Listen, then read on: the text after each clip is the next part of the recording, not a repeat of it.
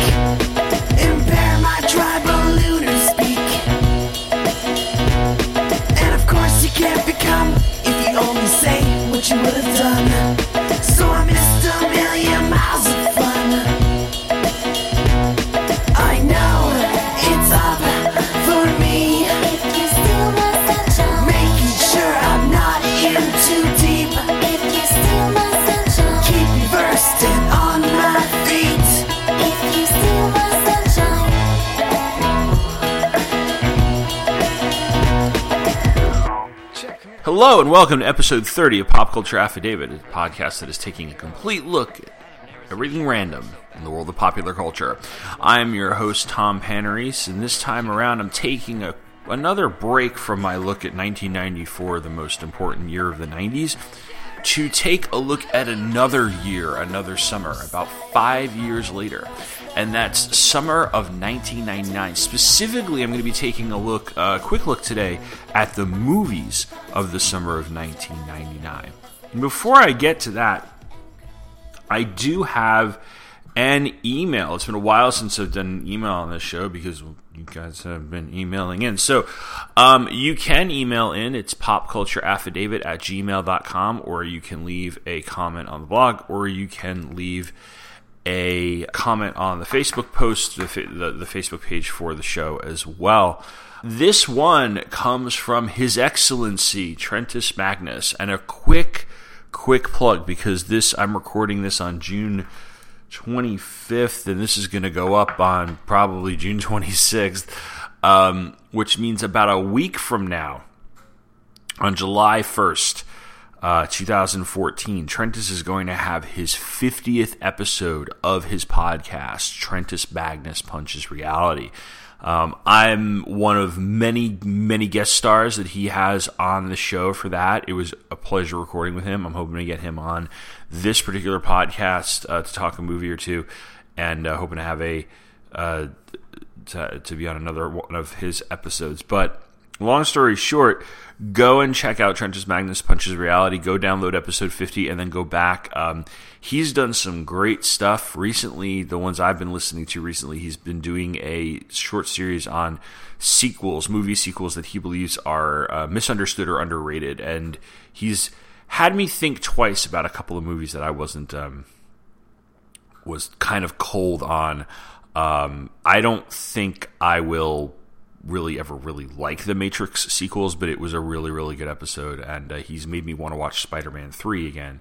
So uh, it- it's an excellent podcast. It's worth checking out. It's uh, go over to twotruefreaks.com and check out Trentus Magnus Punches Reality.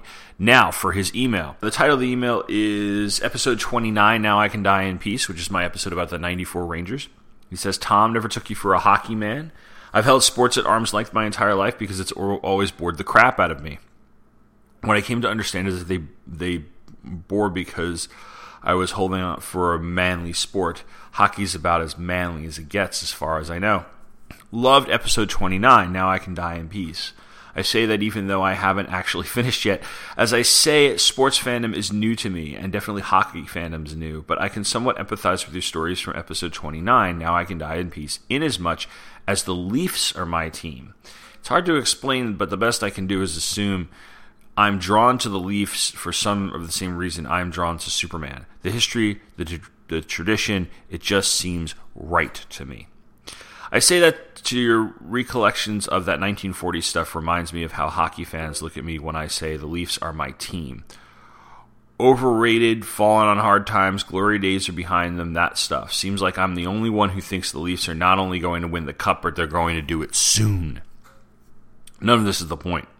The point of it is that it's a ton of fun listening to you wax fanboy over hockey. Because of this episode of Pop Culture Affidavit, I somewhat regret spiking the puck over the Rangers losing to LA this year. Hope you're well, His Excellency Magnus.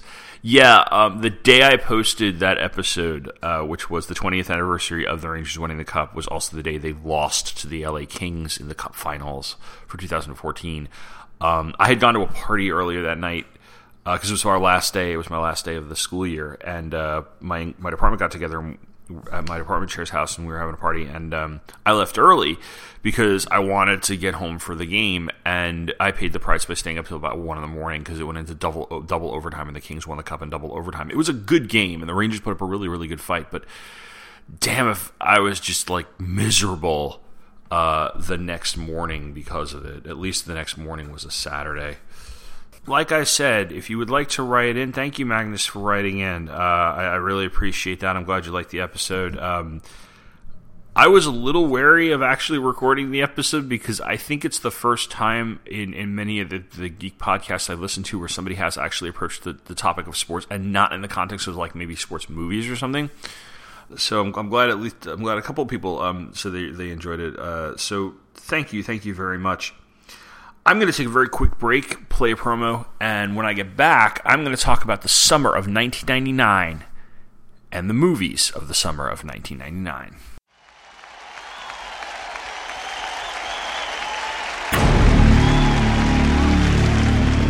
Trentus Magnus punches reality. Comics, movies, and TV shows. Trentus Magnus punches reality. The People's Geeky Podcast. Trentus Magnus punches reality.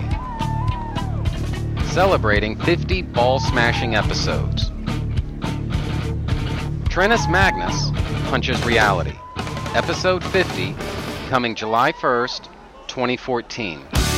Only at twotruefreaks.com.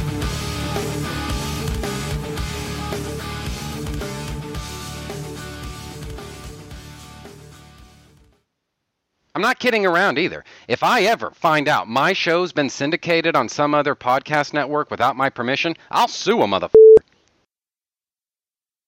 And we're back. So when I was planning out stuff this this year, I was uh, you know looking at a lot of stuff from 1994, and 1994 is obviously it's 20 years ago. For me, it's 20 years since my junior year of high school ended. So in the fall of '94, I started my senior year. 99 is when I graduated college. I went to Loyola College in Maryland, which is in Baltimore. It's now Loyola University, Maryland. and um, I graduated in May of 99. And uh, I did not attend my college reunion, but but um, they did have a 15 year college reunion, so it's a sort of milestone. And, and as I was looking, uh, I was thinking about that year. I was thinking about that summer. Um, that summer for me was one of the was pretty much the last summer where um, I had kind of total freedom. Um, I had a job offer when I left college. It was to proofread intelligence briefs for uh, the National Imaging and Mapping Agency (NIMA). Uh, I was kind of I was working for the CIA, and then I was outsourced to them. And I was basically sat in a cubicle in an office in the Navy Yard in D.C. for eight hours a day proofreading things. It, I lasted about nine months before I went mind-numbingly.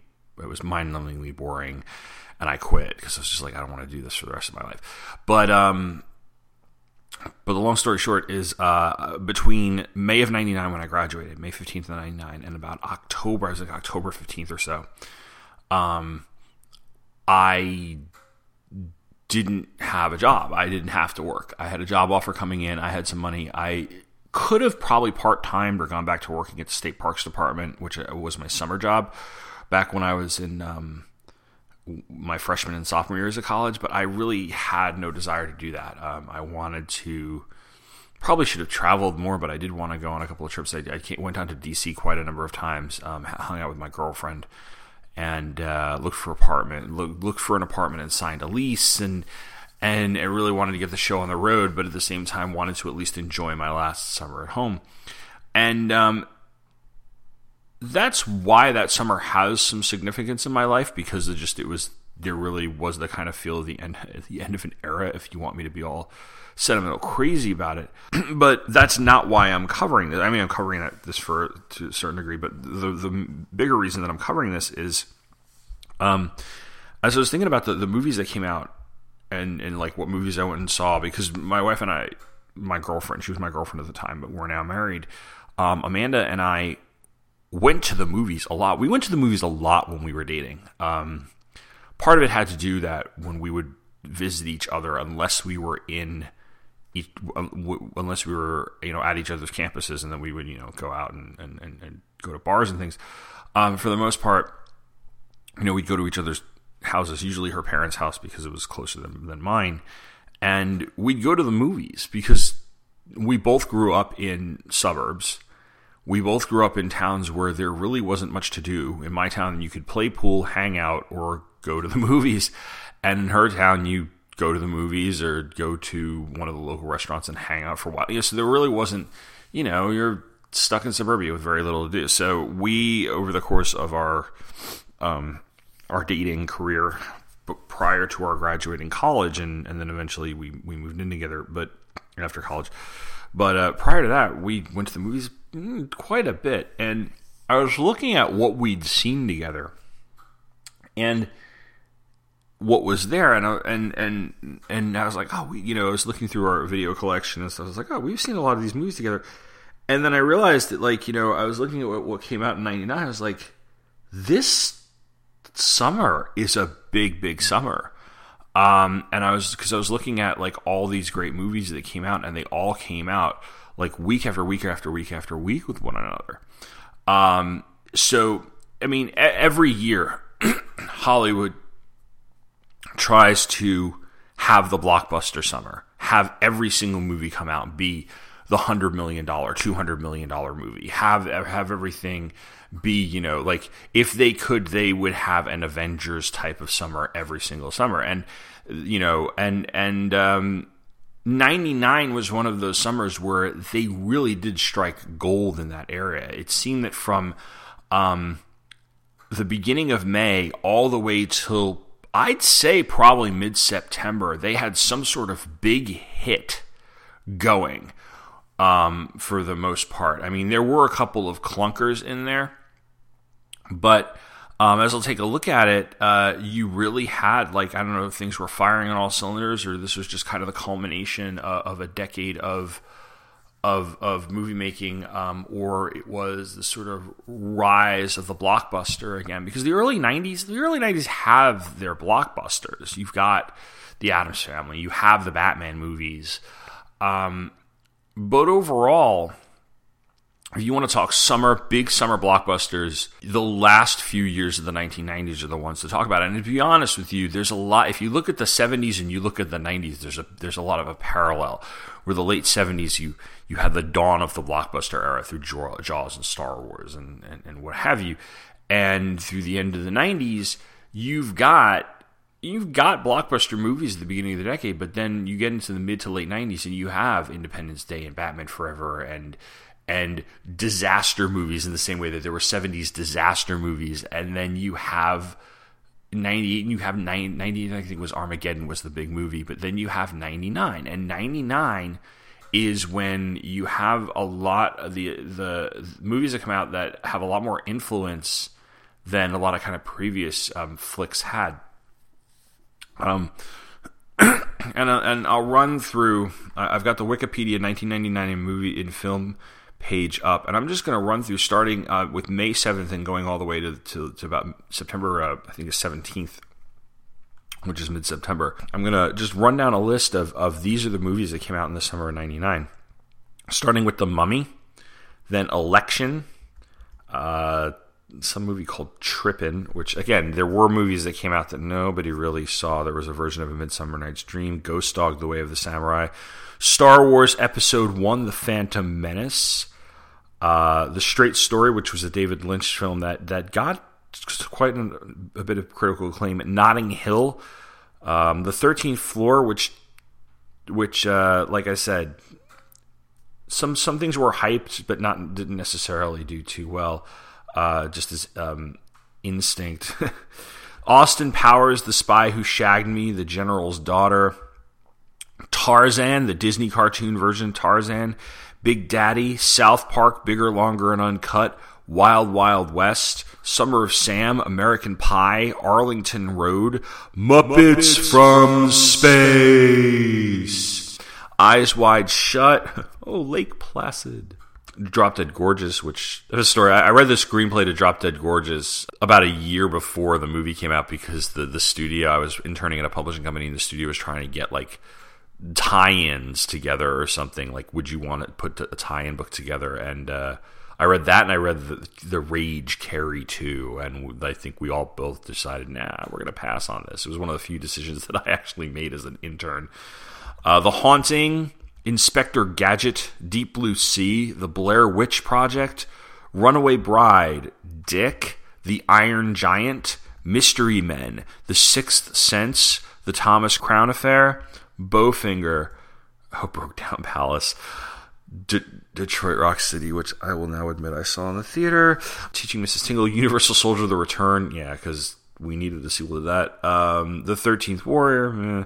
The Astronaut's Wife. Now we're kind of getting into the into the end of it here. Outside Providence. I think don't remember Stigmata doing very well. Blue Streak was it? And then American Beauty. That's the one I. American Beauty and For the Love of the Game round out um, September, and then the the Ashley Judd movie Double Jeopardy came out in. Uh, on September 24th. But if you, I mean, there are some serious clunkers in there, and I'll talk a little bit about that. But for the most part, this was a summer when going to the movies was just awesome because it seemed like every week another huge important movie was coming out.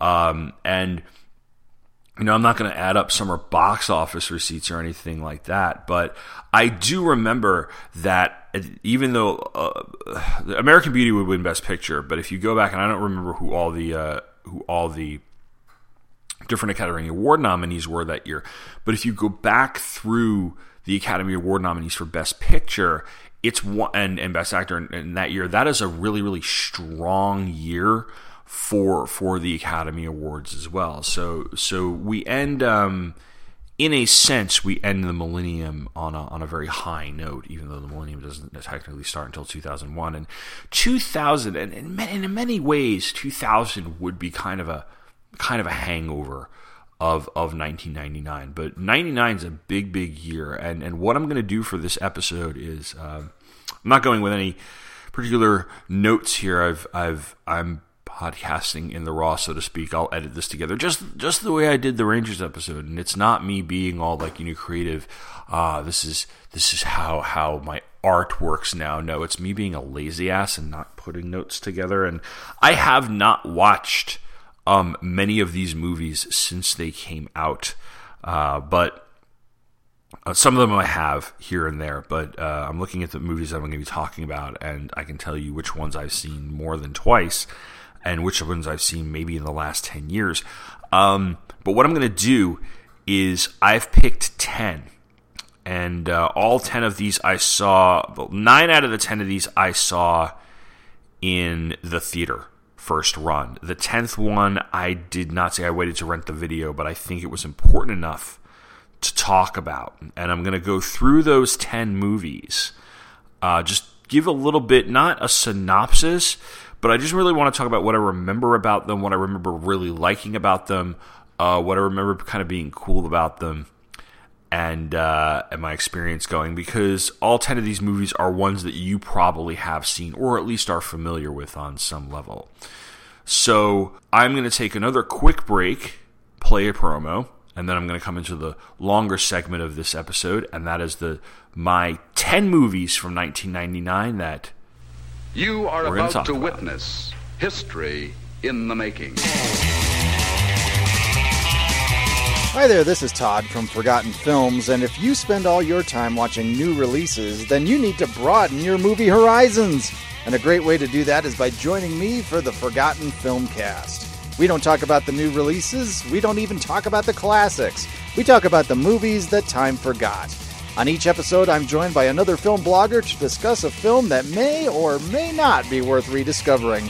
So look for the Forgotten Filmcast on iTunes, Podomatic, and wherever you find great podcasts. And we're back. So, 10 movies from the summer of 99 that I feel um, are of some import. um, they've either had an impact, honestly, it's because I, I saw them in the theater. I, uh, I I saw a lot of movies in the theater. Like, I'm not going to be talking about Detroit Rock City, which I did. I went by myself to see that movie. Because for some reason, I thought a teenage sex comedy centering around Kiss would be worth paying $9 for. Don't ask. I was probably bored and had nothing better to do. Anyway, so these 10 movies were big ones. They have had an influence for the better or worse in some cases. And, and that's why they're getting uh, that's why they're getting their due. The first of the ten movies actually is not one that I mentioned in the uh, in the previous segment because it didn't it didn't come out during the summer. This movie came out on March 31st. But by the time you hit uh, the second movie that I'm going to talk about, which came out in mid-May, uh, I'm going to I am going to talk about the Phantom Menace, and that came out in mid-May. This movie kind of kind of took the steam out of it because I don't I don't think you know, and this is this is my kind of um, recollection of 1999, and I was in um, college still. I was this was uh, spring of '99, so I was aware of what was happening in the world and was happening coming to movie screens, and so much is that I, I think we caught trailers for things in between viewings of SportsCenter and The Simpsons. So, or, or episodes of you know the Thursday night watching of Friends and ER and stuff. So, so I didn't exactly have my finger on the pulse of popular culture. I don't have it now, but I can fake my way through it. But um, I don't remember this movie being like this was going to be the movie. I want to say this was a bit of a surprise to some people, probably just me though, and that's The Matrix.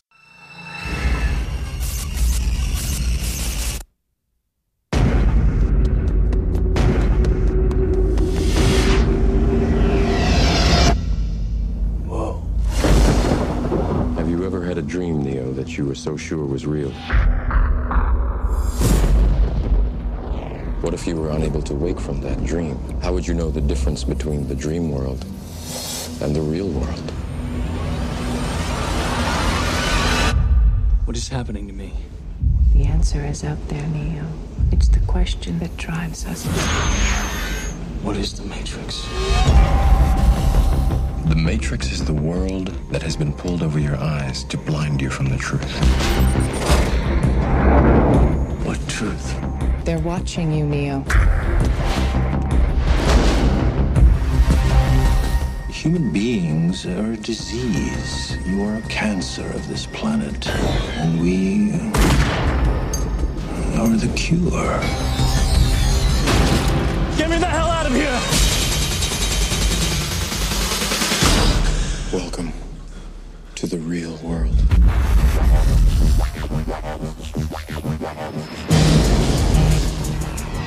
So you're here to save the world. So what do you need?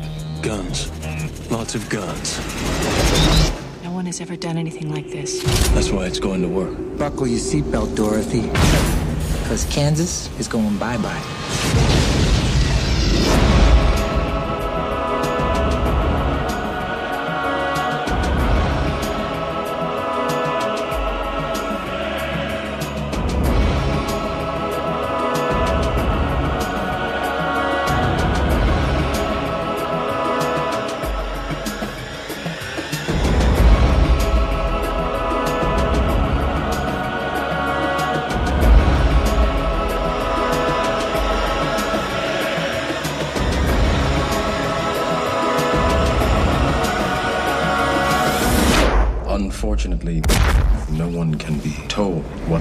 Is.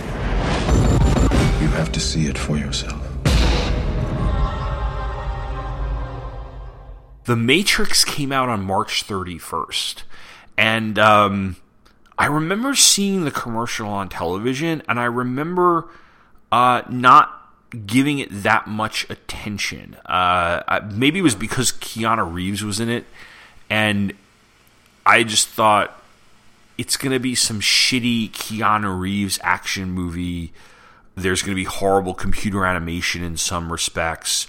The plot was going to be stupid. It was going to be like Johnny Mnemonic all over again, or something to that extent. And, and I've got to tell you, um, and again, so this and this, for all I know, like people were really, really, really hyped to see the Matrix back in in in in '99. I know they were really hyped to see the Matrix uh, Reloaded when that would come out, but I wasn't.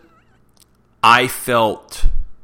I remember feeling that I had been burned by, for lack of a better word, virtual reality movies in the early 90s.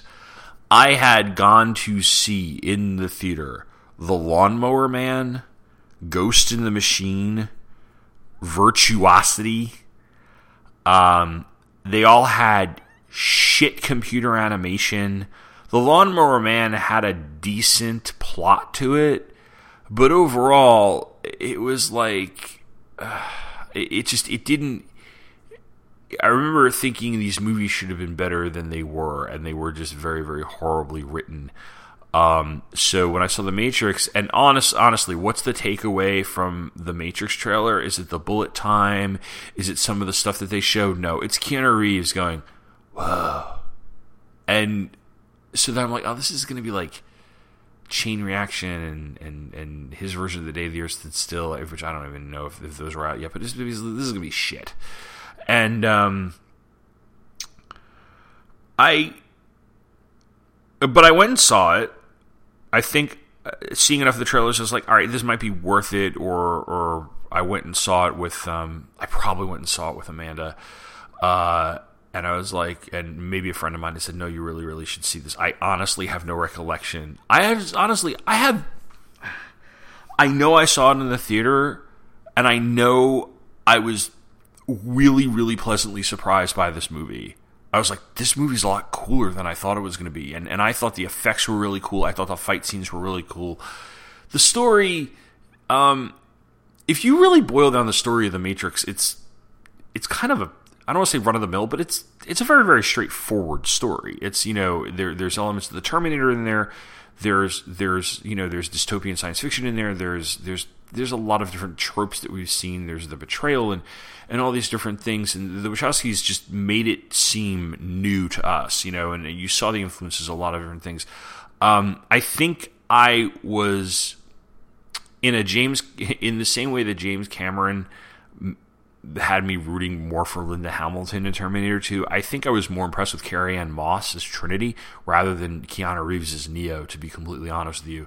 And, um, the final, final, the, the, third act, the climax of the movie, the whole, the whole fight, uh, the whole action sequence, eventually with the fight, uh, with the big helicopter crash, and then the fight in the subway, and and um, it was that was worth going. That was worth the price of admission alone, and and um, the the movie is is pretty tight, and like I said, this movie it goes without saying this movie was influential for the better part of the decade. I mean, there were there were things that we saw. We would see this show up in like like a, a Cars.com or a CarMax commercial, like you know where that that scene, that scene where he's like, "We need guns," and like all the guns come flying at them on like shelves, and they would do one with like cars or something. I want a Ford, and all the Fords, a blue one, you know, and and so like it it whittled its way down to advertising. And like I said, I wanted, even though the Matrix didn't come out in the summer of '99,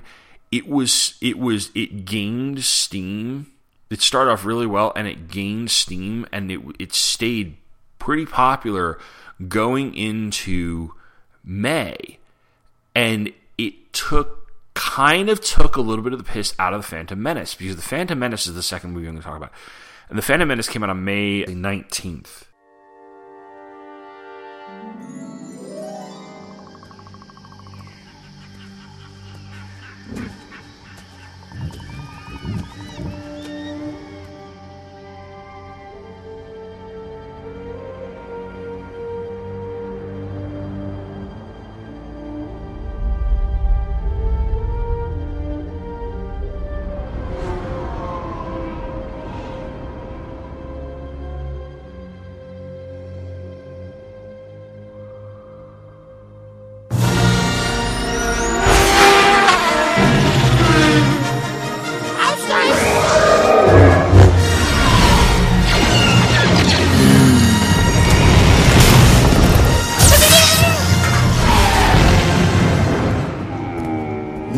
To the prophecy of the one who will bring balance to the force.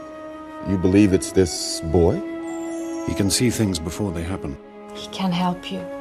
The force is unusually strong with him. He was meant to help you. Anakin! Tell him to take off! Will I ever see you again? What does your heart tell you? Are you sure about this? Trusting our fate to a boy we hardly know? Anakin Skywalker, meet Obi-Wan Kenobi. I sense much fear in you. The boy is dangerous. They all sense it. Why can't you? Fear is the path to the dark side. Fear leads to anger. Anger leads to hate. Hate leads to suffering.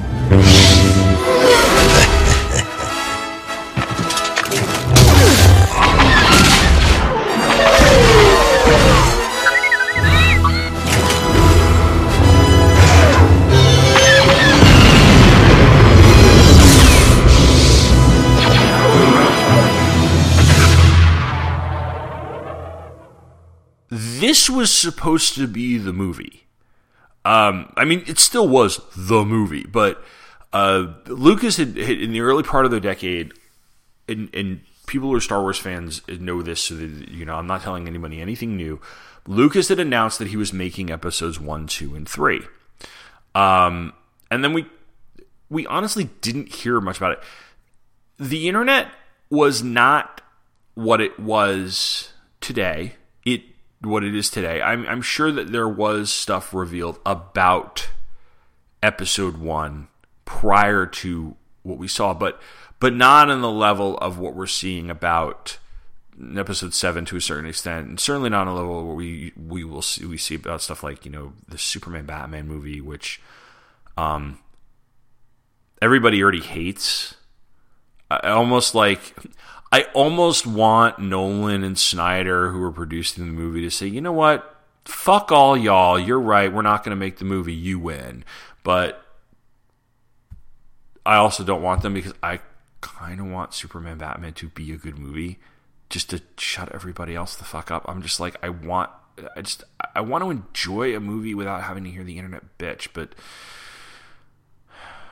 I also want a million dollars. That's probably more likely. So anyway, um, Star Wars Episode One gets announced, and I remember as early as the fall of and winter of '98 seeing covers for uh, the cover of like Entertainment Weekly.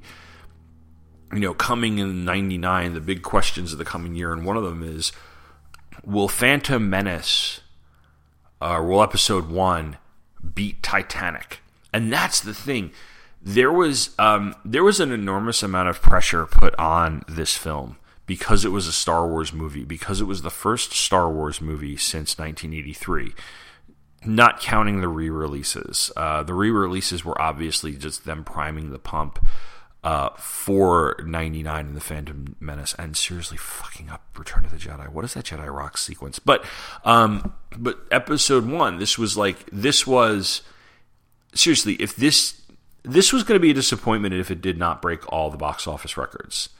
Um, and eh, I, I, wrote a post about this about a year ago, right around the time Man of Steel came out, and it was basically I learned a lesson. Uh, this movie taught me that um, you can be disappointed and easily let down by a movie um, because there was so much anticipation for it, and I saw this movie three times in the movie theater. I saw it with Amanda. I went and saw it up in Boston with my friend Harris, and then I, I either went with my friend Tom or I just went by myself, and and saw it by myself. And, um, so like it or hate it, I knew I was going to see it more than one time, and I rarely, if ever, go to see a movie twice in the theater. I just usually wait until it comes out on video and rent it again. But this was like, you know we were all chomping at the bit for this movie. They they aired the trailer on the evening news. We watched the the the the Channel 11 in Baltimore's evening news because at the end of the news they ran the entire first episode 1 trailer and we taped it and we watched it over and over and over again. People were going to see the movie. I want to say it was Enemy of the State, the Will Smith movie, just because the trailer was going to be in the movie. I mean, this is how big this was. This is big the trailer was. And there were posters that people were like, oh, look at this poster. It was Jake Lloyd, and there was the shadow of Darth Vader behind him standing on Tatooine. And um, I remember being. Um, being in the mall uh, in Tyson's Corner Galleria uh, the week after graduation because I had to go down to Northern Virginia for a physical and security clearance screening for for my my upcoming job, and I was killing time until um, I had to either go to the airport or I had to go somewhere. But I was killing time in in the mall and. Um, there was the, the Phantom Menace was due out in a couple of days, and they had all of the merchandise out in uh, like Walden Books, I think it was, and they had uh, some of the kid stuff, and like they had a stand card, cardboard cutout, believe it or not, of Jar Jar Binks, and and I could tell like that was the character, that was the kitty character, the the kind of Ewok type character and stuff. So I kind of knew going in that not that the character was going to be as annoying as he was, but that he was definitely a uh, the character that was aimed towards kids. And we went and saw it, and I liked it. I don't think I thought it was as good as Star Wars Empire Jedi, or, or maybe I didn't even form an opinion on that, to be honest with you. I'm trying to remember, but I saw it three times. Um, and then I got it on video. I got it on VHS. It was one of the last VHS tapes I ever owned.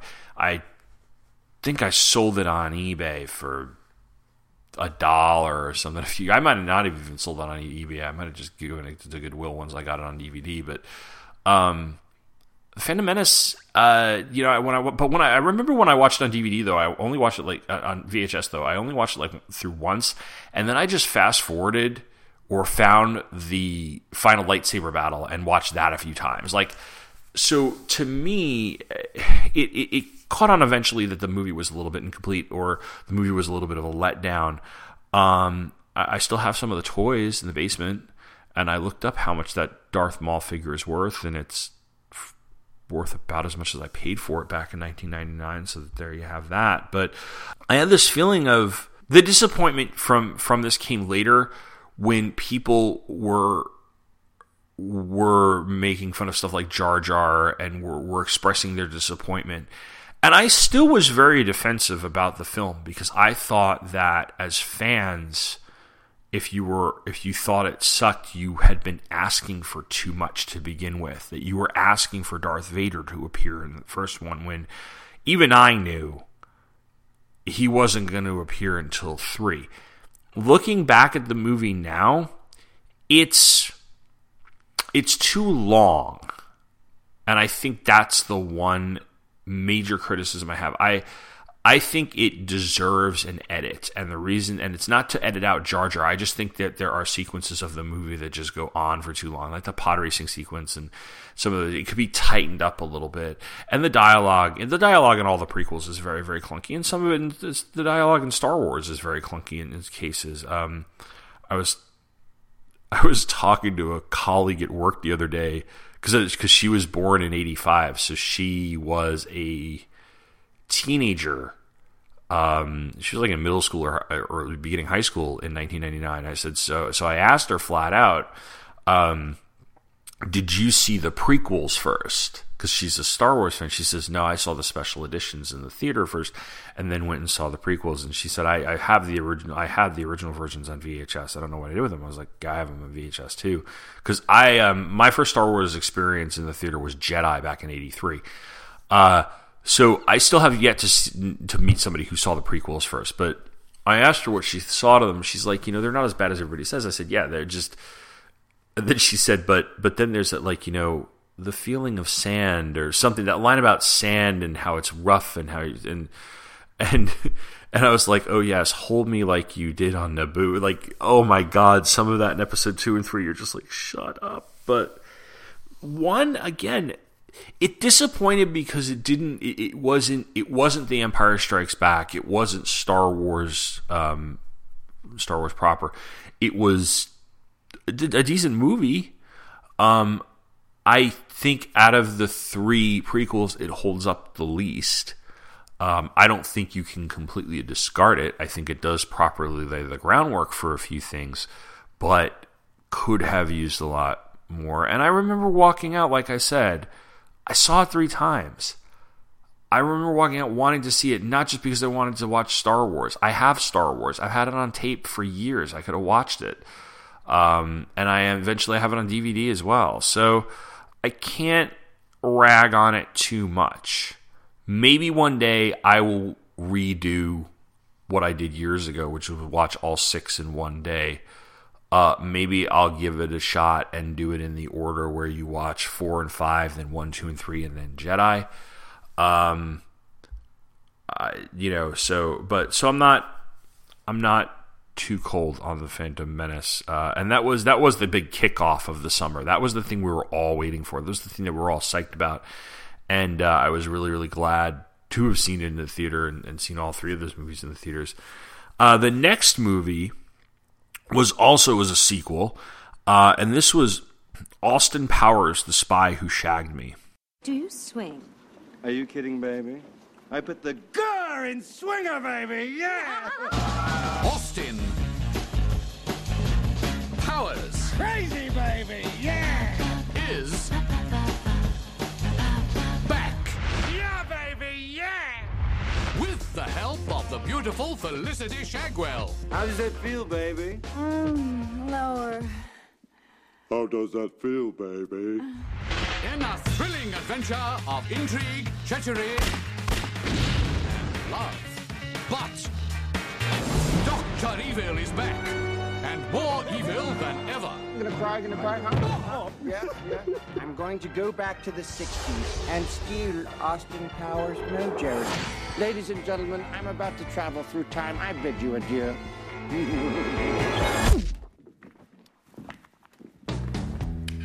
A bombshell with a secret. Robin Swallows. Swallows. That's an interesting name. Maiden name Spitz. Well, which is it, baby? Spits or swallows? Hmm. Dr. Evil, we began a program to clone you. He is exactly like you in every way. One eighth your size. I shall call him Mini-Me. Mini Me. Something small, something deadly.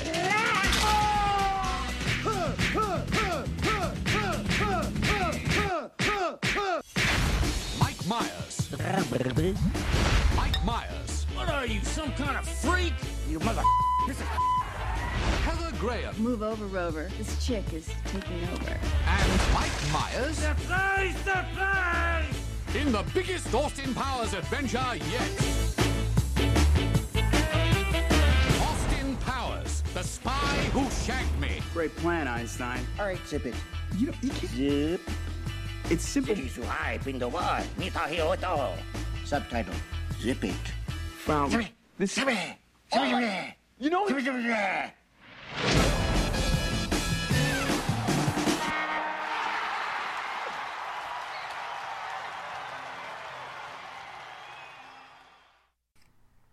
Um, Austin Powers, International Man of Mystery, had come out in my junior year of college. I think it was the beginning of '98, and this was another movie that uh, kind of took everybody by surprise about how big it became, in that it it was it was it looked like a really funny movie.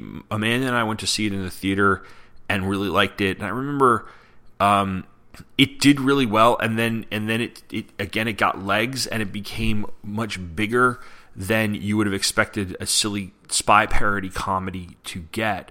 Um, I knew the sequel was coming out. I was kind of cold on going to see it. And the reason for that had nothing to do with the first movie, but it had to do with the fact that my friends would not let up on the stupid ass Austin Powers impressions. So it's almost like I had reached peak saturation point with all of the references and Doctor Evil impersonations and, and, and Austin Powers impersonations, like, you know, that people were doing. And I'm just like, oh God. Like if I heard, yeah, baby, like one more time, I was like, I don't want to, uh, no. And, but you know, I was visiting Harris in Boston and, and he's like, yeah, let's go see it. So, we went and saw it and um, this is the first time I'd ever been in a theater with stadium seating. We saw The Phantom Menace, we saw Austin Powers like two nights in a row, and uh, it was the first time I'd ever been to a movie theater that had stadium seating. Uh, I'd always, for my whole movie going career, I either went to the Sable Triplex, which has been open for, God, decades now, or the Patchogue Multiplex, which is no longer standing. The UA, the movies at Patchogue, which opened as a multiplex in the late 80s. It was an out, indoor outdoor drive in for the longest time in the indoor theater. The original theater was where I saw Jedi. And then they added on a building to that indoor theater and made it a multiplex, probably about I want to say like 86, 87. And my friends and I and my family and I went and saw oh, dozens and dozens of movies there over the years until they finally knocked down a few years ago. In fact, I did a whole um, post on that way back in the beginning of the days of the blog. And um, so, but this was a stadium seating theater, and this was the first time I'd ever been there. And these are kind of these theaters are kind of par for the course now.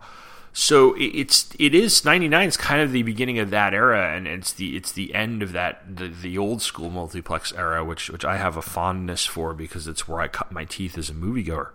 The other thing I will always take away from Austin Powers: The Spy Who Shagged Me was the trailer. One of the trailers that I saw was for the Blair Witch Project, and uh, I'll get to that in a little bit, but I was like, I just remember seeing that trailer, like, what is this? Um, and then going on and watching Austin Powers, and remember finding it some of it funny, but for the most part, finding it stupid, like stupid, stupid, not like stupid, funny, stupid, but like stupid, stupid, and had a couple of jokes that I was just like, really, the whole fat bastard part of it, I hated. But then again, I'm I'm not the hugest fan of gross out humor that goes as far to show like like you know just that sort of thing. Um, I was the Barfarama scene in Stand by Me still kind of makes me a little bit queasy, and um, the scene where Austin Powers drinks the the shit. I was like, oh god, like we went we went there now. There was there was an intelligence. There was there was there were dick jokes and shit jokes and, and gross and gross out jokes and stuff in Austin Powers and International Man, Man of Mystery. But that movie I thought felt always had a little bit more intelligence to this to it, and then this was just like this got even more juvenile. And I remember walking out of that thinking, okay, that's funny, but I don't think I'll go see that again. And I actually have not seen it since I saw it in the theater back in '99. Um, I haven't seen Austin Powers, the first one, in probably 15 years either and I never saw a Goldmember. I just I think I had tired out on that anyway. Um, the next one was another comedy and and we talk about the end of an era the beginning of another uh, it was Big Daddy. New York. If you want to enter the greatest city on earth, first you have to get by one person. Shut up! You shut up! Let's go! I'm waiting on you! Sonny Koufax had an easy job. You're a toll collector. Where you going? Uh, you want to take me with you? I guess. And led a simple life. The delivery guy's like your best friend. Come back later today. I'll, I'll Indian wrestle you. Okay, peace out. Until the day. You refuse to move on to the next phase of your life. She wants different things, you know? His girlfriend dumped him for someone else. I found someone. This old guy? He has a five year plan. What is it? Don't die? Now, to win her back. I gotta do something big with my life. He's getting her a little surprise. I want you to meet Julian. My son. Our son. I adopted him. Great. Now what? Now. You wear a diaper? No. Sonny Koufax is finding out. Can I have a nightlight? Nightlight? Once you adopt a kid. There you go, all right? You better give that kid back. I tried to give him back. You got to keep him. Go back to sleep. I wet my bed. Mm, all right. Nice and dry. No more wetness.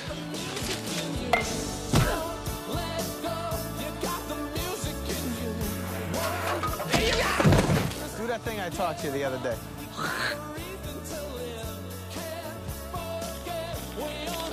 That one touched the ground. That one touched the ground. Columbia Pictures presents. We stop serving breakfast at 10:30. No! Oh, please. Don't cry. Don't cry. You got a Happy Meal? Can we get a Happy Meal? Well, somebody get you to the Happy Meal! Adam Sandler. It's gonna be fun. You get nervous? Happy Halloween. We got a first timer out here. Do the right thing, buddy. Hang out right here for a second, all right? Hey, you. What? Big Daddy. Yeah, that's it. Okay, yeah, that's that's good. Trick or treat. Next year, be prepared, moron.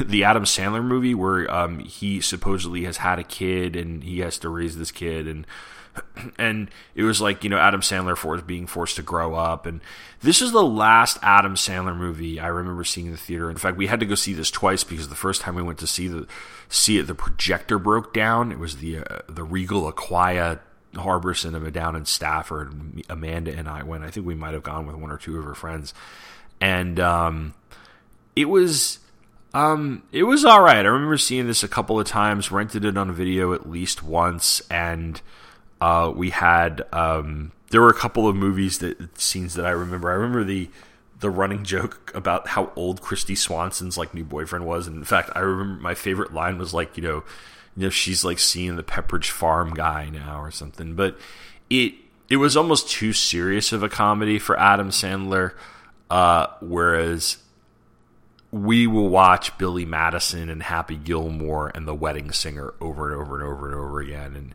and this is one we saw a couple of times. But um, Sandler would later come out with Little Nicky, I want to say was his next one, and neither of us went and saw that, and and then he really hasn't recovered from the late 1990s. He's made a, his fair share of movies, and they've done pretty well, but there was a time when he was like the comedy draw. He was the Jonah Hill of his day, or the this was kind of the end of that, where within a few years you'd have Apatow coming along with his movies. You'd have stuff like Wedding Crashers, and you'd have two movies that uh, two comedies that overshadowed anything Sandler did this summer. That that are my next two. One of them, um, and I'm doing these chronologically, by the way. Um, one and the next one is South Park bigger, longer, and uncut. Once upon a time, a man drew a little mouse. And his animated vision enchanted children of all ages. This summer, that man will be spinning in his grave. Oh my God! Why? Paramount Pictures and Warner Brothers present Don't. South Park. This gonna be the best movie ever. Yay! Invading Eric, did you just say the F word? Did he say the S word? Young man, did you just say the Q word? we have to get you children off of foul language. your theater. The machinery of the V chip emits a small shock of electricity whenever an obscenity is uttered.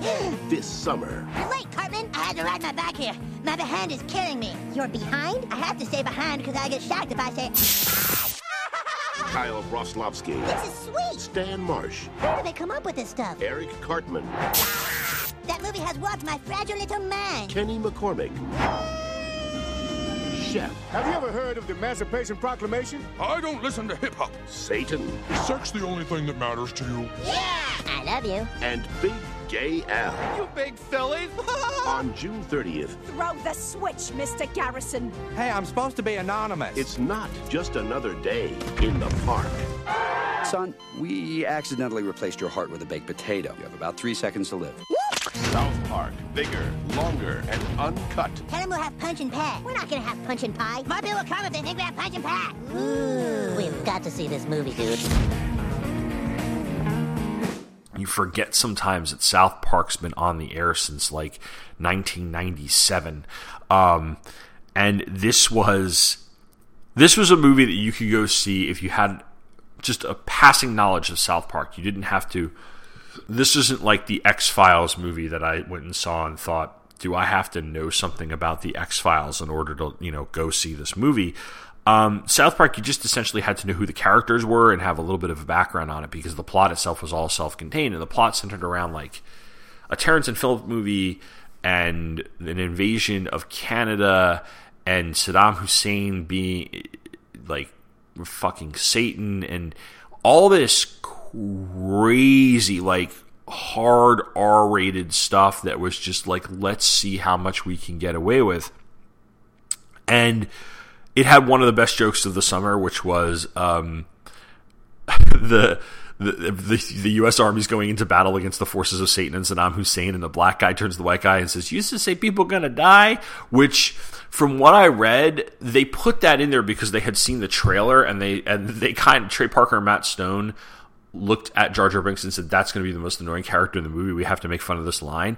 The fact that they made it a black guy was completely coincidental. And if you knew anything about the Phantom Menace and the, and the fallout from that movie, it was that there were a lot of complaints about Jar Jar Binks being a racist stereotype. In the same way, I think there was the Gungans were seen as a racist stereotype. So South Park just kind of nailed it, both exactly and inadvertently exactly. And what I remember taking away from this was I was walking in a theater and I had laughed my ass off the entire movie. And I thought it was one of the best movies I had seen so far. And there were people walking out of that movie going, this sucked. Why was there so much singing? And all I could think to myself was like, you assholes, it's a satire of a Disney film.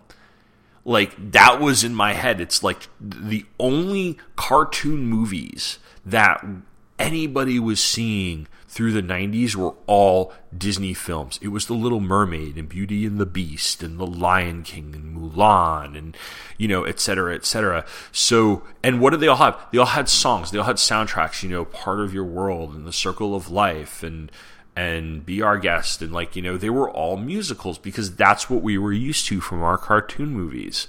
Um, I there were cartoons that had come out that didn't have musical numbers in them, of course, before this. But for the most part, the vast majority of cartoons, feature cartoons, had musical numbers in them. So South Park took that and totally tore it to shreds to the point where they had that whole West Side Story type of medley, like right before the climactic battle and everything, and songs like "What Would Brian Boitano Do" and "Blame Canada." Blame Canada was nominated for an Oscar and lost out to the song from Tarzan, the Phil Collins song. Um, Uncle Fucker won the best movie, the MTV Movie Award for best uh, song, which I was just like you guys at MTV just want to be able to say Uncle Fucker over and over and over again throughout um, the MTV Movie Awards. But whatever. It, it's a movie I really haven't seen. Um, I think I've seen it like twice. I have it on VHS down in my basement, and I've never really watched it.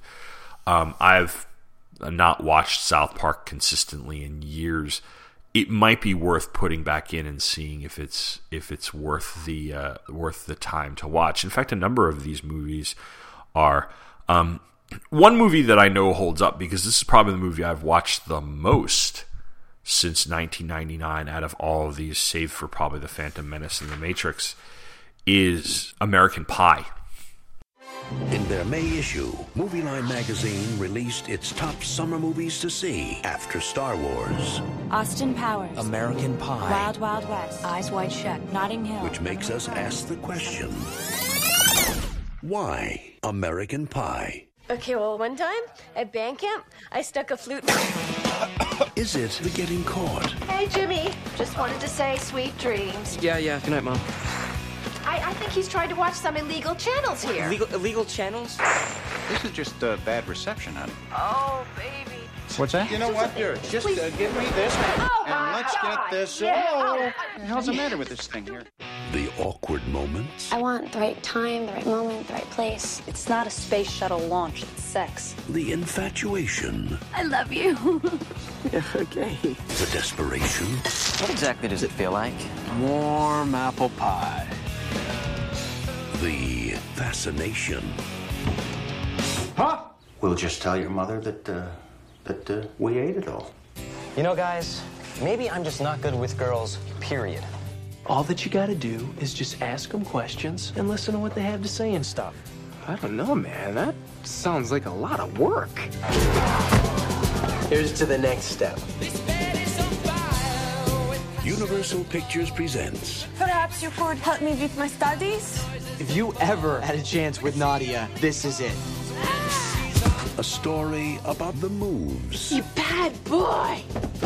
The madness, What you drinking? Scotch. Single malt? Aged 18 years. The way I like it. and the moments in our lives Please, God, let this be it. If you want to hook up with her, tell her you love her. That's how I was duped. that are as American as apple pie. Boy, it's been a long time since we've had the little father-son uh, chat. Oh, I, I almost forgot. I bought some magazines. Well, this is the this is the uh, female form. Look at the expression on her face. She's kind of looking right into your eyes, saying, "Hey, big boy." Oh my God. American Pie. You do. I forgot you've been there and Well, back. I- You know I- I've everything. learned You about know, it in I'm just sex trying ed, to you make know, I- this I really don't need you to sit here and talk to me about it. Uh, Amanda and I went to see this. We were house sitting for her friend uh, up in Alexandria, and we went to see it at this multiplex in Alexandria that's no longer open.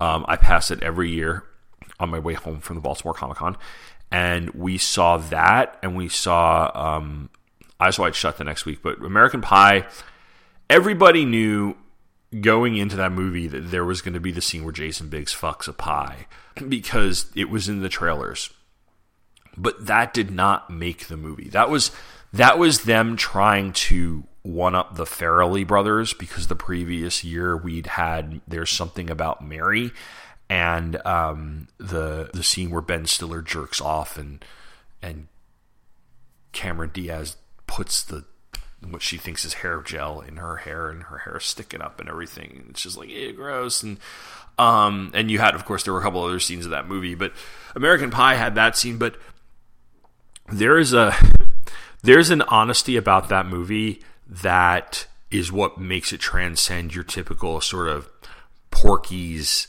sex comedy, which is what it was also trying to be.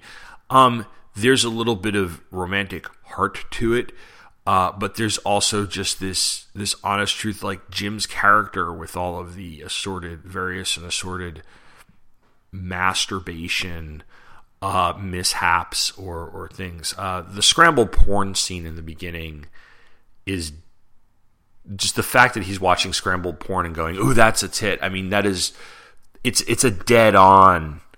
Um, it's something that's completely dead on, and uh, unfortunately, current generations won't know from that because uh, if you've got cable, they don't scramble channels anymore. They just say this is not since it's all digital. They're like this is just not available. You have to you have to order it. But back in the day, if you flipped around and you came across you know different scrambled channels, and sometimes it was HBO or Showtime, but very often it was Playboy. And depending on the cable service, sometimes you actually got a clear. Um, picture from the scrambled thing. It was like you saw a blue boob or, or, or something like that. And you're like, ooh, porn, you know. Um, but that scene alone, um, the fact that the two guys called Stifler's mom a MILF, uh, which did not originate in that movie. That was slang my friends and I had been using for years by that point. Um, but the, the the whole thing, the, the the scene where Finch hits on Stifler's mom toward the end, and they're playing not only Mrs. Robinson, but the same version of Mrs. Robinson that's used in The Graduate, had me howling with laughter out loud in the theater. I was the only one who was laughing out loud in the theater about that because mainly because I love The Graduate, and and uh, and I was one of the people, only people who wasn't like you know 16 sitting in the theater. Um, the the the scene with Shannon Elizabeth videotaping or putting her on the internet um, actually kind of ahead of its time uh, because there was there was only so much capability to do that back in 1999 especially since most of these people would have been on dial up but if you think about it that actually holds up pretty well and you could actually do that with more ease not I'm saying that you should and I'm sure that we could have like you know I'm sure there's a whole post on Jezebel somewhere about it but you look at this movie and you look at some of the jokes and, and the way the script is written. Um, I remember walking out of the movie and like wanting to see it again. And I saw I saw this multiple times. I took my friend Catherine and I went to see it. Um, she laughed hysterically.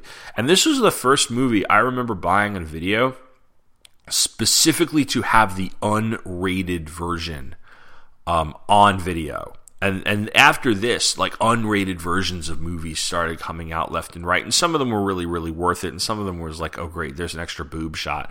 This is quote unrated because of this. But the unrated version of American Pie had a couple of other extra scenes, and also had a different version of the pie scene where in the theatrical cut, Biggs gets on the pie, he's standing up, but on in the unrated version, he actually lays down on the counter on the kitchen island and, and does the missionary position with the pie. And Eugene Levy walks in, and again, it's the movie's well cast, it's well written, and um, it, it, was one of my favorite films of the summer. For the in in some ways overshadowing the Phantom Menace and, and the Matrix and stuff. Um, I'm a big fan of teen comedies, and this was like one of the one of the better ones. And there was a lot that came out after that.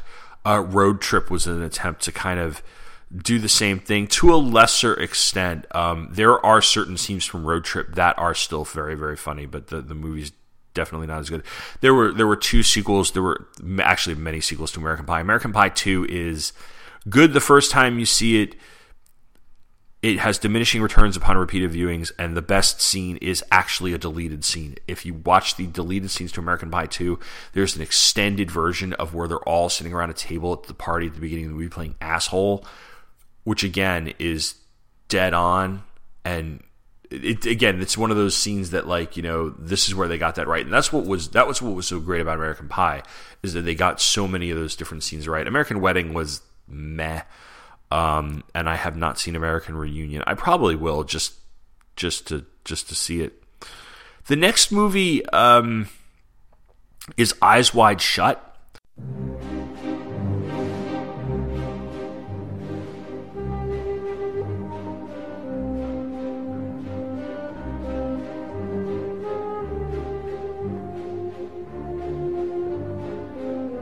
What's the big mystery? Bill, I have seen one or two things in my life. Never anything like this. You know there is no way on earth that you're going to leave here tonight without taking me with you. Baby did a bad, bad thing. Baby did a bad, bad thing. Baby did a bad, bad thing. Baby did a bad, bad thing. You ever love someone so much you thought your little heart was gonna break? I didn't think so. You ever try with all your heart and soul to get your lover back to you? I wanna hope so. You ever pray with all your heart and soul just to you walk away? Suppose I said that all of that was fake.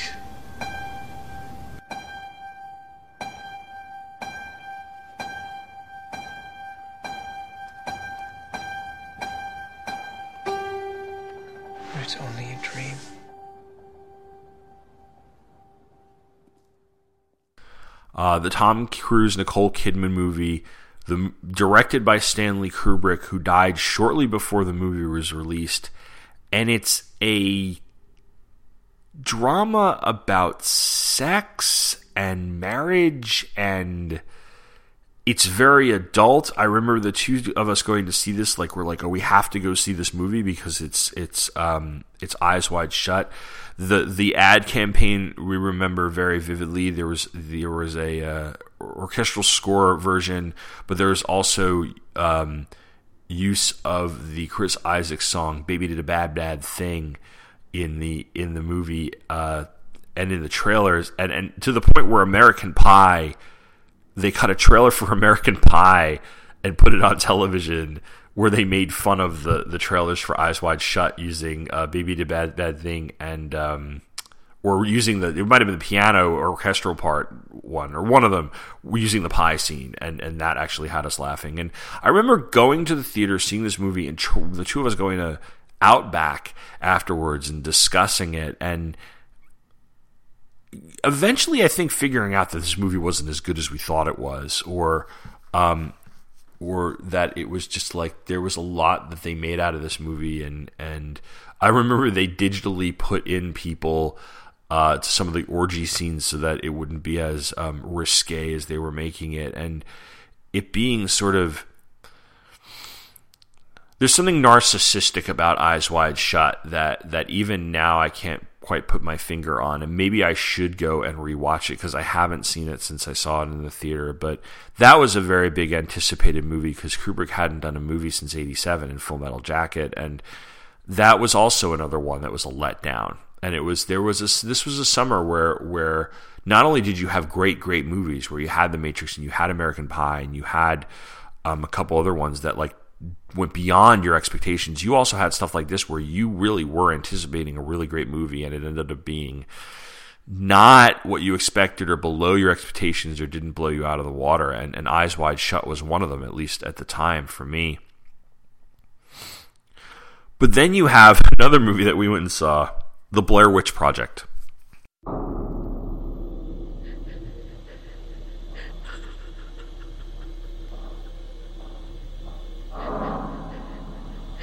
I just want to apologize to Mike's mom and Josh's mom and my mom.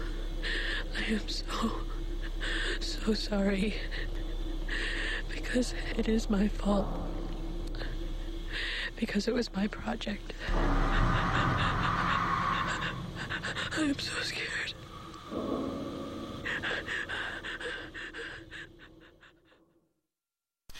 Um, Blair Witch to me, maybe one day Blair Witch will get its own episode of this of this podcast because this was I had just my spring semester of college. I took a class on popular culture. Uh, it was like a cultural studies class. It was an elective. I had room in my schedule to to fill it, and this was this came out after that, and this was me kind of picking up on a mass media, multimedia, pop culture phenomenon that I'd never seen before.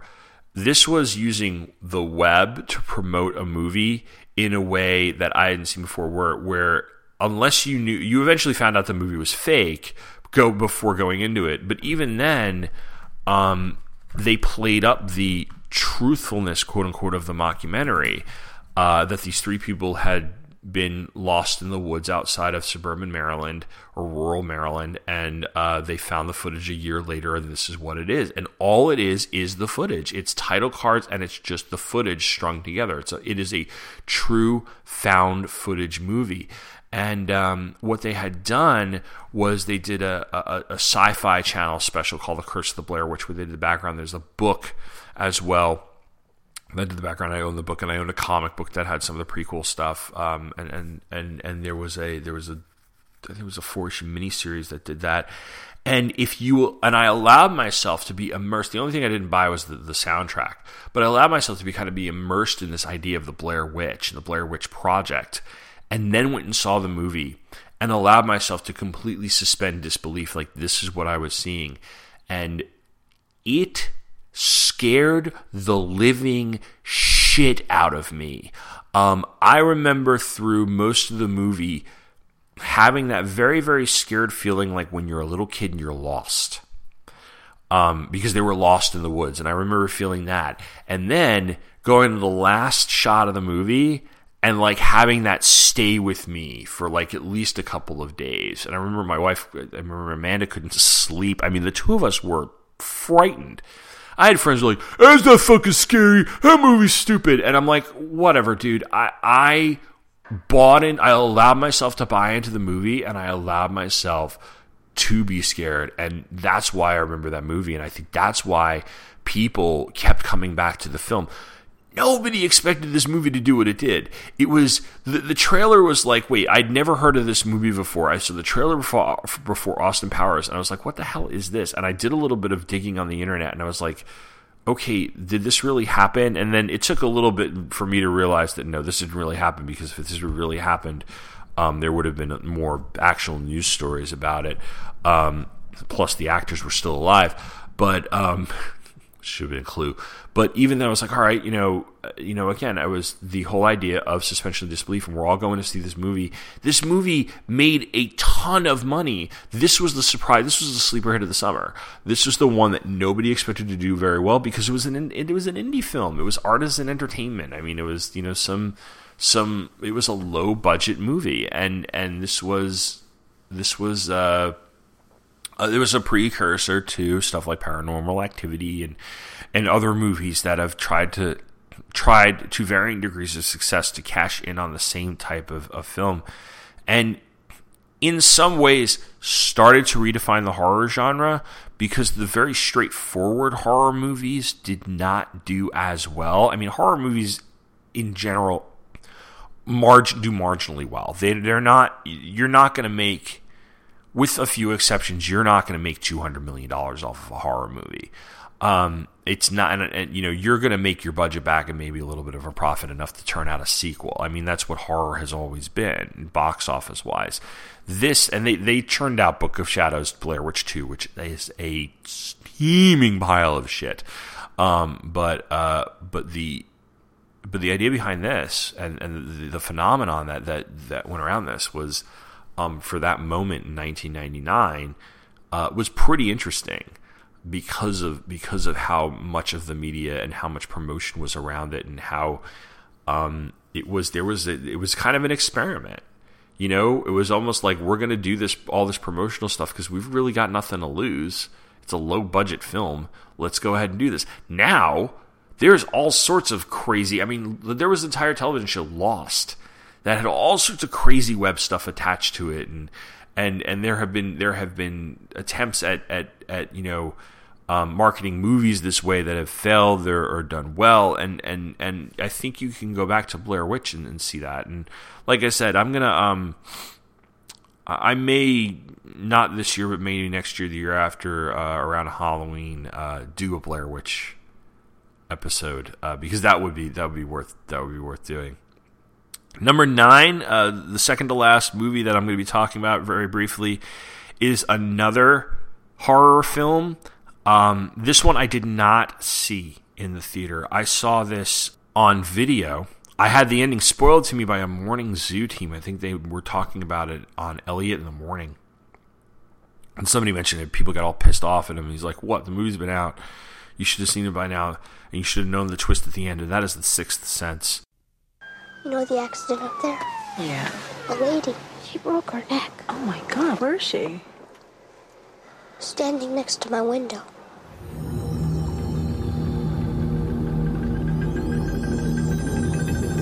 You have a secret, but you don't want to tell me. I see dead people walking around like regular people. I don't see anything. Are you sure they're there? They're everywhere. They want me to do things for them.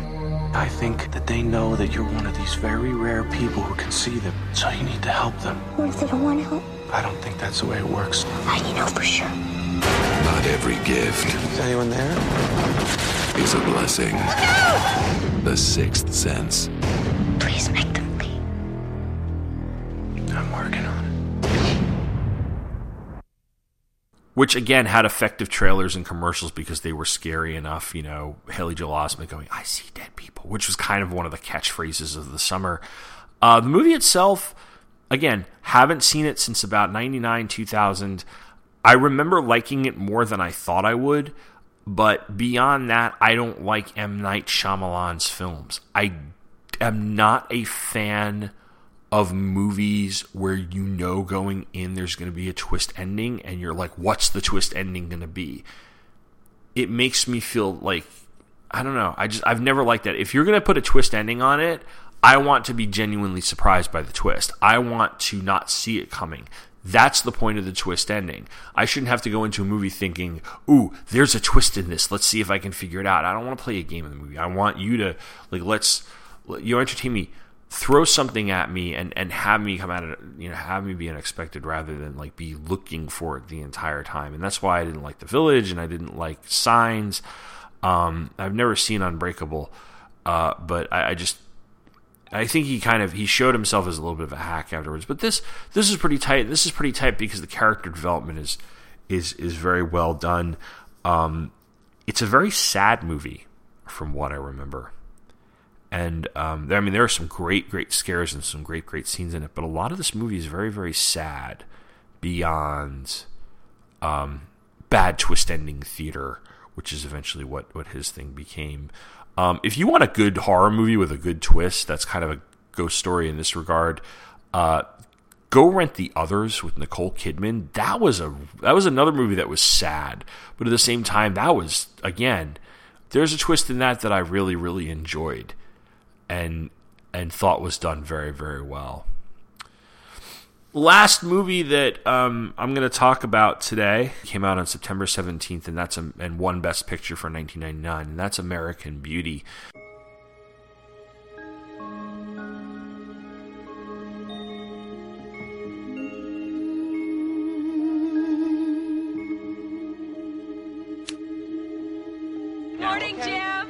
Carolyn. I love your tie, that collar.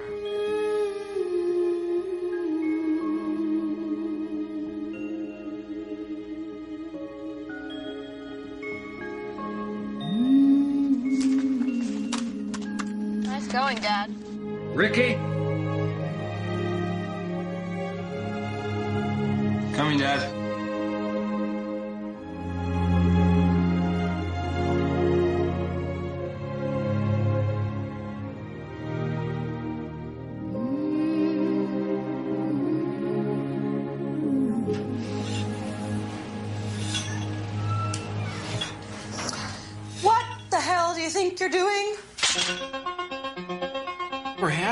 Everyone write out a job description. That way, management can assess who's valuable And who's expendable?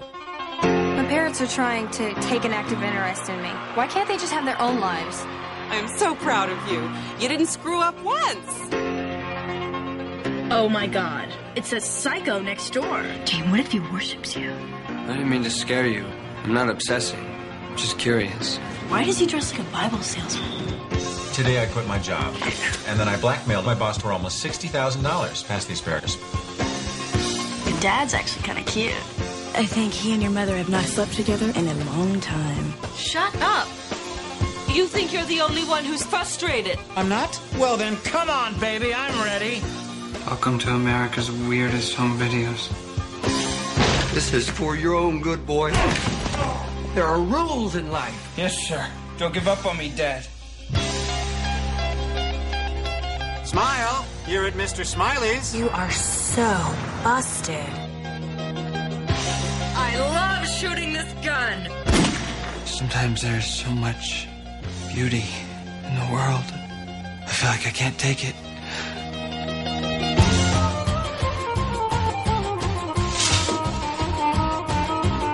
I rule. If I had to leave tonight, would you come with me? Yes.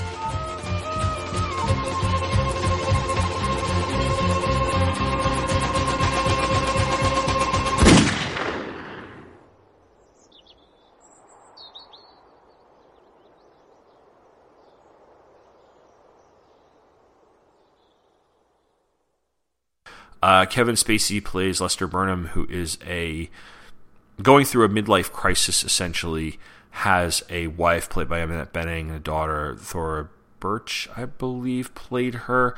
And he Spacey's character gets a crush on the neighbor who is Mena Suvari, who was in American Pie as well. And it's the movie that I kept thinking of before I went and saw it was um, Ordinary People with Timothy Hutton, Donald Sutherland, and uh, Mary Tyler Moore, and it owes a lot to that. Uh, it owes a lot to the ice storm, and um, also just the Peyton Place and some of the everything is not so right in suburbia type of, of stories that were cliche already by that time. Um, I haven't seen it since about 2000, this might get its own episode as well, um, or at least that sort of genre of suburban malaise, uh, because I, I, do kind of enjoy those. But I remember this being great in some places, deserving of Best Picture in, in, in quite a number of places, but also a little bit, a little bit overdone in others. Uh, especially when you talk about the soundtrack, especially when you're talking about certain moments that I think if I were to watch it again would seem like they, they that might not hold up as well as you uh, as as you think they would. Um, but there are there are elements of this that, that I was I was really really appreciative of, and I remember after seeing this not that I didn't go to the movies for a while, but I remember this was around the time of it was late '99, early 2000 when I finally saw it, and um, I went and saw it by myself because I was off that day. Uh, Amanda had already seen it, and we this was the time we were living in Arlington by then, and we didn't go to the movies as much.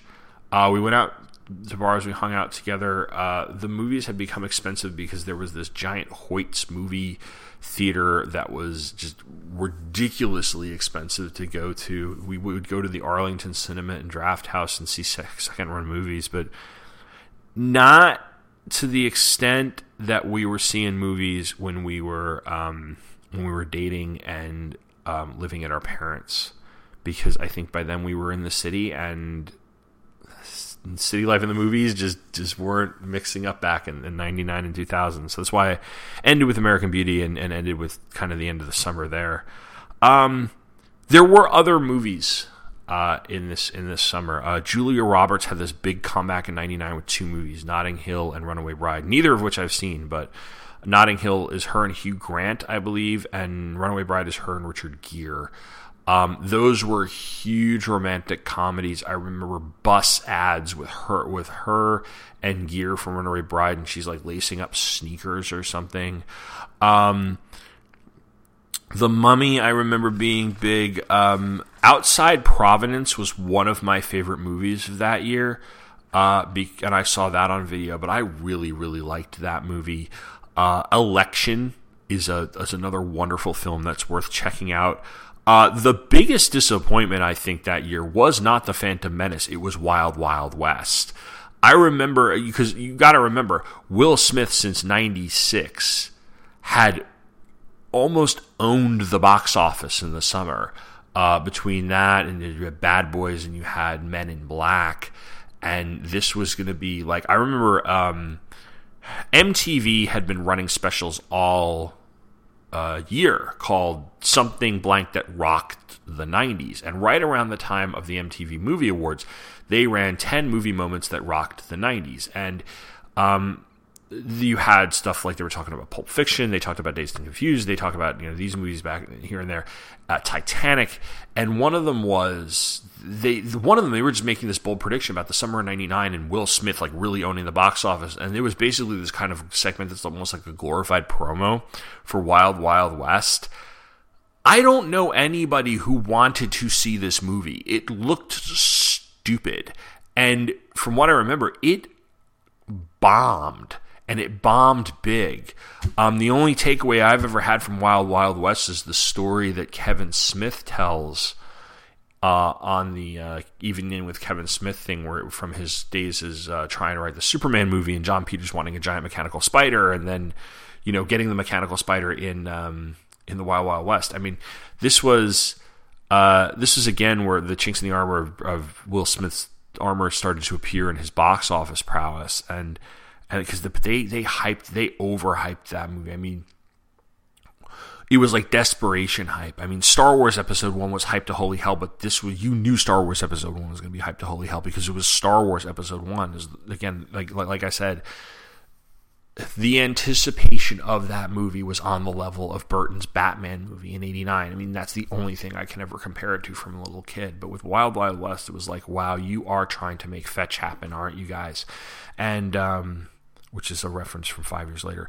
But uh, so so yeah, so you've got you've got your clunkers in there. But overall, again, as I just kind of scroll down and look at this uh, look at this list. This is a great summer. This is a great summer for movies, and this is a great summer that if you were interested in reliving it, you could. All these movies are on video or on streaming or on television quite a bit and you could go back through them and see. Uh, you know, I want to go back through some of these and see whether or not they hold up, or try to see what the hype was about, or, or something like that. But but overall, um, this was this was a solid, not just a solid. This was an exceptional exceptional summer for film, uh, and and it was a great time to be a moviegoer. Uh, it's in, in, in since then there have been summers where where stuff has come out. I don't get to the movies as much as I want to anymore. Although they just last year opened up a brand new uh, multiplex stadium seating multiplex in Charlottesville, and I've been to the movies probably more in the last couple of years than I had been before. Then again, um, you know, I was going to see stuff like the Lego movie, but um, well, the Lego movie was awesome. But I've seen like Muppets. Mm, what the hell is it? Muppets Most Wanted, and so you know, my wife and I go see kids movies with Brett um, and but we've we've been to a couple of movies on our own. I went to see Man of Steel. I mean, there have been summers since 1999 where it felt just as important to go to the movies, um, and so that's this isn't the last gasp of movie going, but um, this is one of those movies, like 1984. Um, it, this has been 30 years since 1984, and I'm actually going to be reviewing Police Academy for a blogathon in conjunction with the Forgotten Filmcast uh, later this summer. But there was a uh, post the other day on was IO9 or, or Gawker or something like this is all the stuff that came out on on this day in, 90, in 1984, and it was like Ghostbusters, The Karate Kid, and and and all these other movies, and you forget like how big. And so every once in a while, at least once a decade, you get one, maybe even two years where just everything is there and everything is out, and you, you cannot get to the movie theater fast enough. And that's what 1999 was. Next time, um, I am taking a couple weeks uh, off. I'm going to try to get this podcast up on. You can hear me flipping through my notebook to find my um, to find my schedule. So I'm going to try to keep myself on a schedule, and my next scheduled podcast is going to try to be in a couple of weeks. It is going to be what I call the 1994 grab bag, just getting it smaller size stuff from 94 that um, I didn't want to fit into an old blog entry. I didn't want to fit into their own episode of a podcast. So maybe I'll just grab five, ten things at random and just go through them kind of like this, talk about them. And uh, hopefully you'll you'll come back and enjoy that. Once again, if you'd like to leave feedback, please do email me at popcultureaffidavit at gmail.com go to the Facebook page, leave a comment, or leave a comment on the blog, which is popcultureaffidavit.com. Uh, I hope you guys enjoyed this. I hope you guys go out and rent some of those movies. Please go out and listen to Magnus's 50th episode. I'll be a guest star on that. And thank you very much for listening.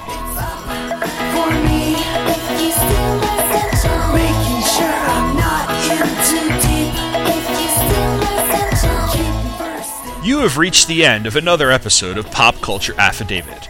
All music, clips, or other material used in this podcast are the property of their respective copyright holders. And as this podcast is intended for entertainment and I make no money off of it, no infringement is intended. Clips, pictures, and show notes can be found at Pop Culture Affidavit, a blog where each week I take a look at a random thing in the world of popular culture and give my opinion as well as personal experience and memories I have with it, which is located at popcultureaffidavit.com. Feedback and other comments about this podcast can be sent by email to popcultureaffidavit at gmail.com. Thank you for listening and come back next time for some more pop culture randomness.